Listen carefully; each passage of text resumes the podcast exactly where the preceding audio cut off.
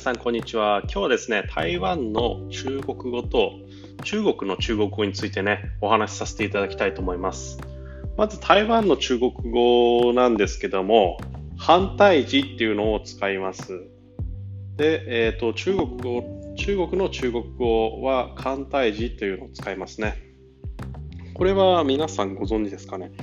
反対字って何だっていうのと、あと、簡体字っていうのは何だっていう、まあ2種類あるんですけども、ここの違いをですね、少しね、お話しさせていただければと思います。まあ、反対字っていうのは、えー、基本的に想像していただければいいのは、えっ、ー、と、日本で昔使われたような、ちょっと難しい、画数の多い漢字だと思ってください。えっ、ー、とですね、まあ、いろいろ違うんですよね、漢字が。で、えっ、ー、と、簡体字っていうのはもう、それのように簡単なね、あの漢字ですね。中国に行けば結構見ると思うんですけども、非常に簡略化されている漢字です。で、漢字の画数で言うと、台湾の、えーと、反対字が一番画数が多くて、その次に日本の漢字が画数が多い。で、えーと、中国の簡体字っていうのが一番あの画数がね少ないんですよ。イメージ湧きますかねえー、文字で言うとそこが一番違うんですね。で、まあ、日本人からすると割とまあそんなに難しくはないと思うんですよね。あこうやって書くんだってちょちょっとあのまあ、画数が多いなぐらいで昔こういう字使ってた日本で使ってたんだろうなっていう感じの感じですね。で台湾まあ中国語のね、漢字はね、またね、すごく簡略化されてね、あれ、こんだけしか画数ないんだっていうのをね、思うんですね。これはね、勉強するとわかるんですけど、僕はあの、反対字、台湾の方で勉強、漢字を勉強したんで、反対字は読めるんですけども、簡体字はね、たまにね、これなん、どの漢字を簡略化したんだろうっていうふうにね、ちょっとわかんなかったりするんですよ。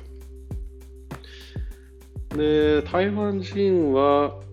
割とね、簡体字も反対字も両方書けると思います。書けるし読める。で、まあ、学生の頃とかはね、なんか簡体字書くのが流行ったりしてたみたいで、まあ、それがちょっとかっこいいとか思ってたんでしょうね。その、で簡体字練習したりもしたみたいですよ。今の若者は。っていうのを聞いています。まあ、文字にしては、文字はまそんなところですね。まあ、あとは、彼らは、まあ、文字は結構書けなかったりしますよね。やっぱり難しいんでね、字。まあ、僕らが漢字書けないようなもんですよで。そういうところです。あとはですね、えっ、ー、と、中印っていうのがありまして、まあ、台湾人しか使わないんですけど、なんて言えばいいんですかね、音声、音をね、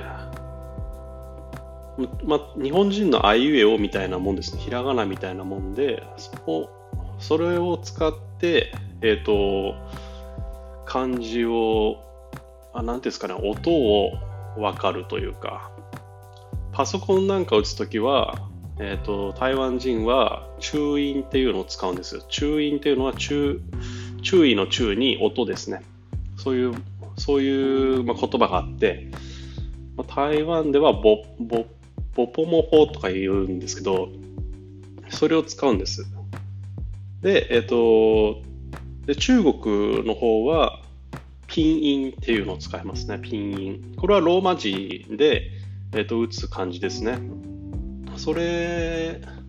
まあ、僕はね、中印は勉強してないんで、中国語、あの、ピンの方でね、あの、勉強したんですよ。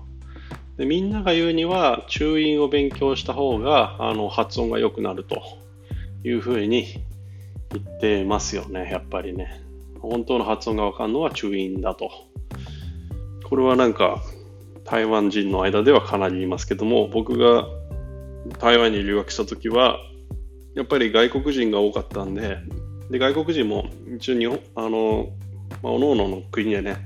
中国語を勉強した際にやっぱりピンから始めてるんですよ、中国のピンの方から。ですんで、やっぱ教材とかもピンの方が多くてですね、まあ、そっちで勉強せざるを得なかったですね。いつか覚えようかなと思ってたんですけども、なかなかね、あの覚える機会と、まあ、本気で勉強すれば覚えられるんですけど、覚えられなかったですね。で、今使ってる僕の Mac、Mac にも、あのなんていうんですか、キーボードの上にはね、注印がね、書かれてるんですけど、これは僕は全然使ったことないですね。僕の妻の、まあ、台湾人なんかはこれを見てね、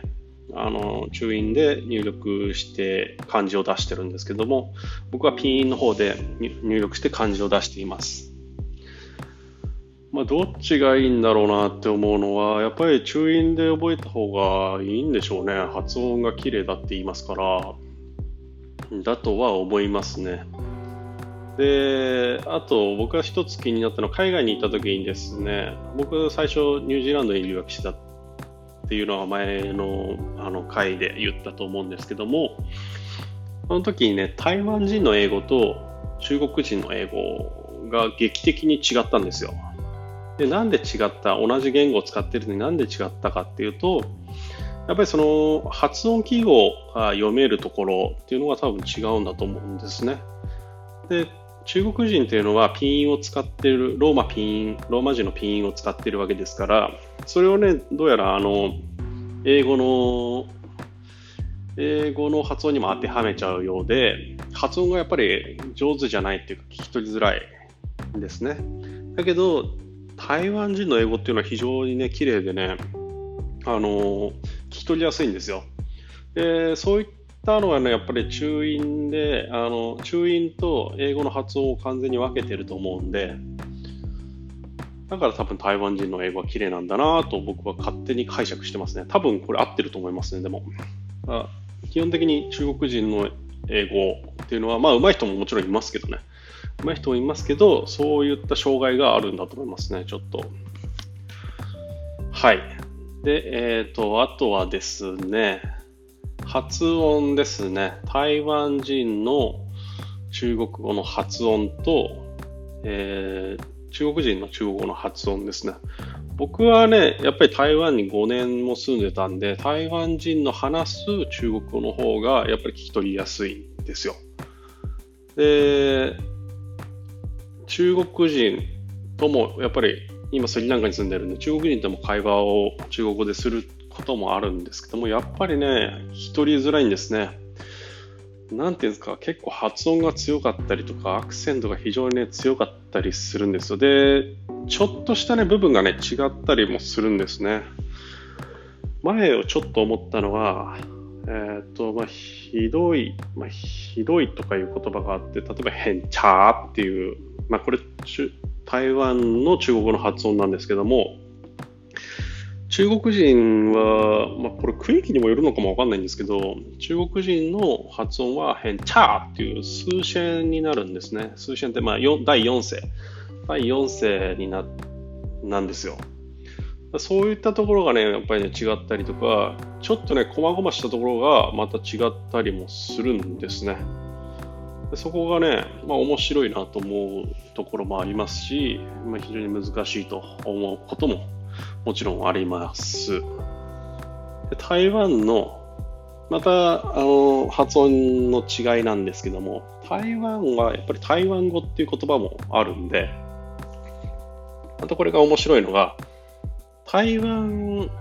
台湾のね、えっ、ー、とね、南部の方では台湾語がよく使われてるっていう話は多分前もしたと思うんですけども、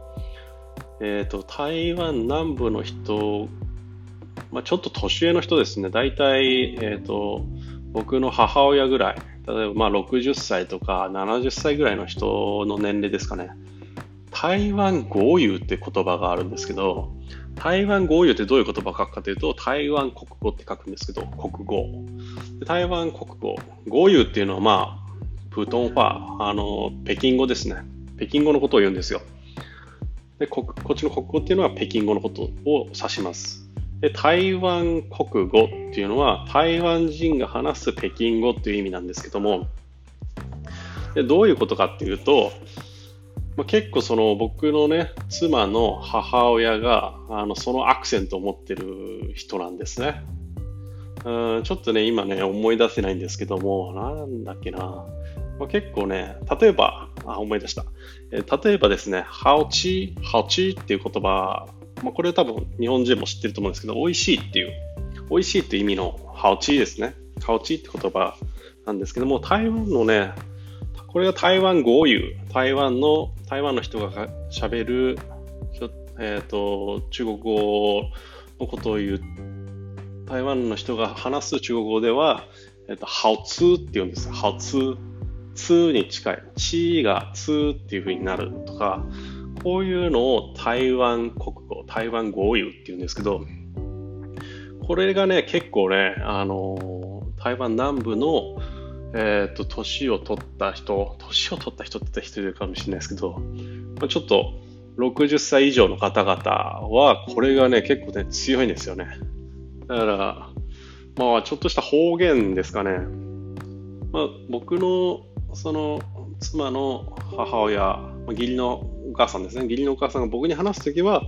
割とね、あの、綺麗な中国語を使うよう努力してくれてるらしいんですけども、それでもね、あのやっぱり興奮してきたりとか、ちょっと忘れたりすると、これが出てきて、えっ、ー、と、しまいには、あの、中国語を話してるうちに台湾語になっちゃったりとか、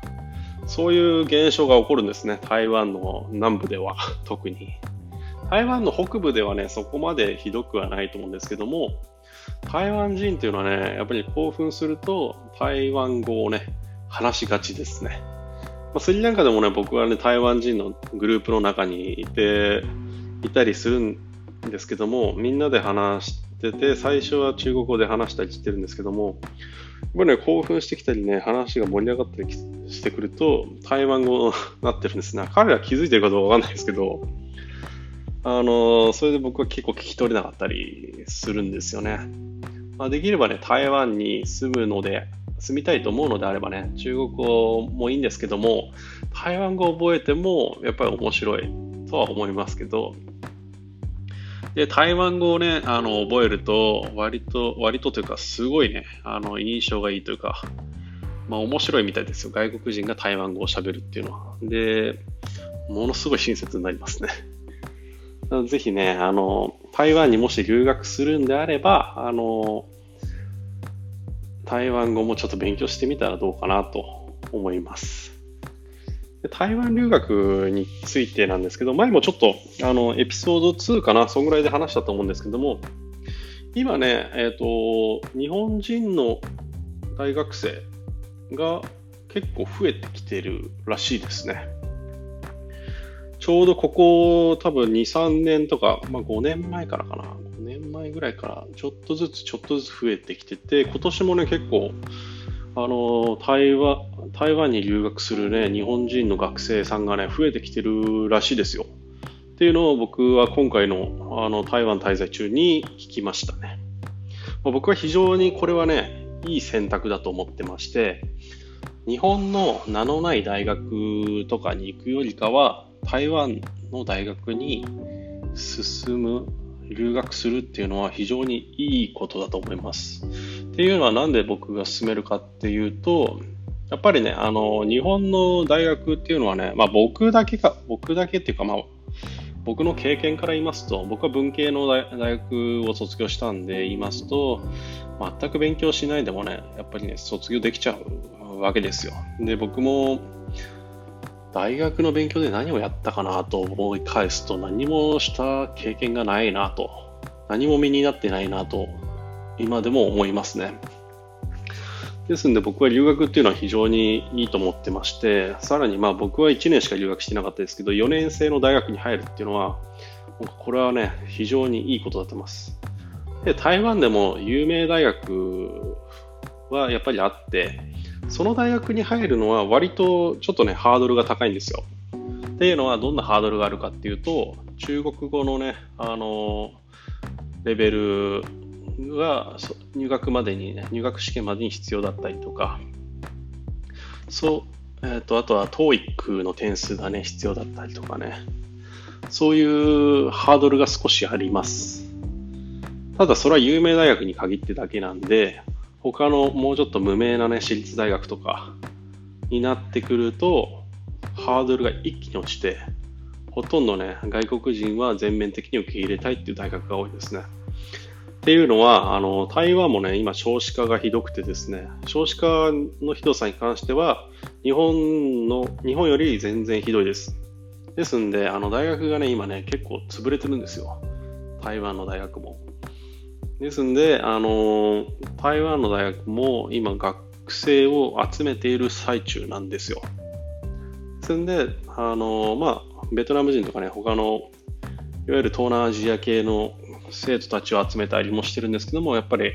日本人とかね、西洋人とかね、入ってくるのも、やっぱり非常にウェルカムな感じなんで、あの、その外国人の留学生に関しては、あの、奨学金制度も結構充実してて、奨学金っていうのも、日本の奨学金とは違って、返さなくていい、あの、国から支給されるね、奨学金これもまあ、あの、一定の成績を収めた人だけだと思うんですけども、それでもね、間口は結構広くてね、奨学金を取ってる人はかなりいると思いますね。成績上位の人だけだとは思うんですけども、でも、その何点以上みたいな成績以上の人にあげるっていう感じみたいですよ。ですんでね、あの、で、学費もね、非常にね、まあ、日本だと1年間で100万はいかないかな、70万だか80万ぐらいだと、まあ、私立だとそうぐらいすると思うんですけども、こっちのね、私立だと1年間で多分10、10何万とか20万、20万いかないぐらいだと思いますね。で、学生の寮とかもね、完備しててね、非常に安いんで、私は非常におすすめですね。で、学生の寮はね、ただね、まあ、学校によっては、一人のところもあるのかもしれないですけど、基本的には4人一室なんですよ。僕、この前、もう学生寮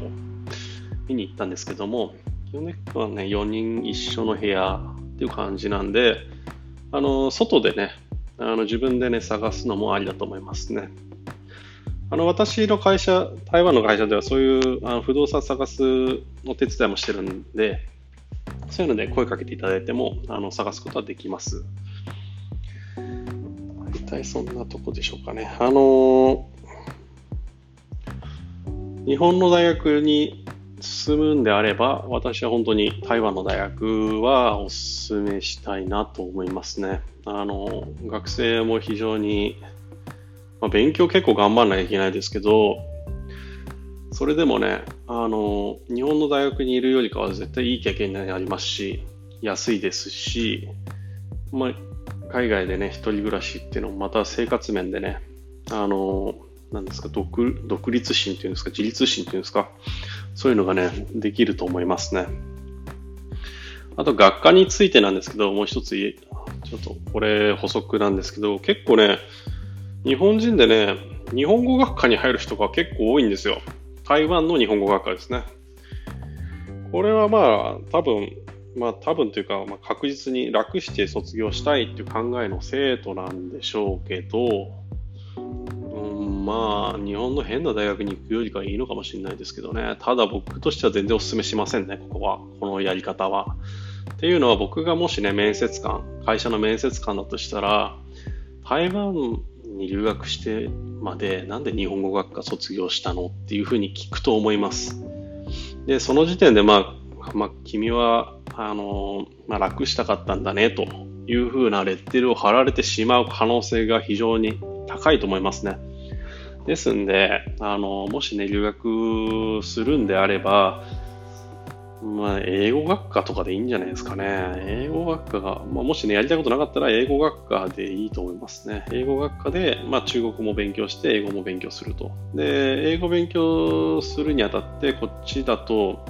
さらにね、台湾に留学してて、また、英語学科で他の国に留学するっていう、まあ、ダブルで留学するっていうね、そういうね、形も取れると思うんですよ。